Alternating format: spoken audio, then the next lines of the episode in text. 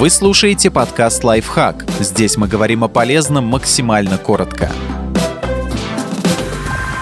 Как подобрать идеальные перчатки? Самый надежный способ – это примерить их, потому что даже кисти рук одинакового размера могут быть разные формы. Для начала нужно измерить руку. Размер правой и левой руки у человека может немного различаться. Измеряйте ту, которой обычно пишете. Для этого оберните сантиметровую ленту вокруг ладони в самом широком месте, по косточкам пальцев, не захватывая большой. Лента должна прилегать плотно. Слегка согните ладонь, запомните, какое число получилось. При покупке помните следующее. Руке должно быть удобно. Правильная перчатка не сковывает движений, надевается и снимается без проблем, пальцы в ней полностью сгибаются. Если что-то жмет, болтается или собирается в складки, то это не ваш размер нужный прилегает как вторая кожа. Разгладьте надетую перчатку и убедитесь в размере. Длины пальцев перчатки и ваших должны совпадать. Это значит, что внутри перчатки нет пустого пространства ни между пальцами, ни на их кончиках. Кожа со временем растягивается, поэтому если есть выбор между тесноватой перчаткой и слегка свободной, выбирайте ту, что теснее. Чем меньше швов на кожаных перчатках, тем лучше.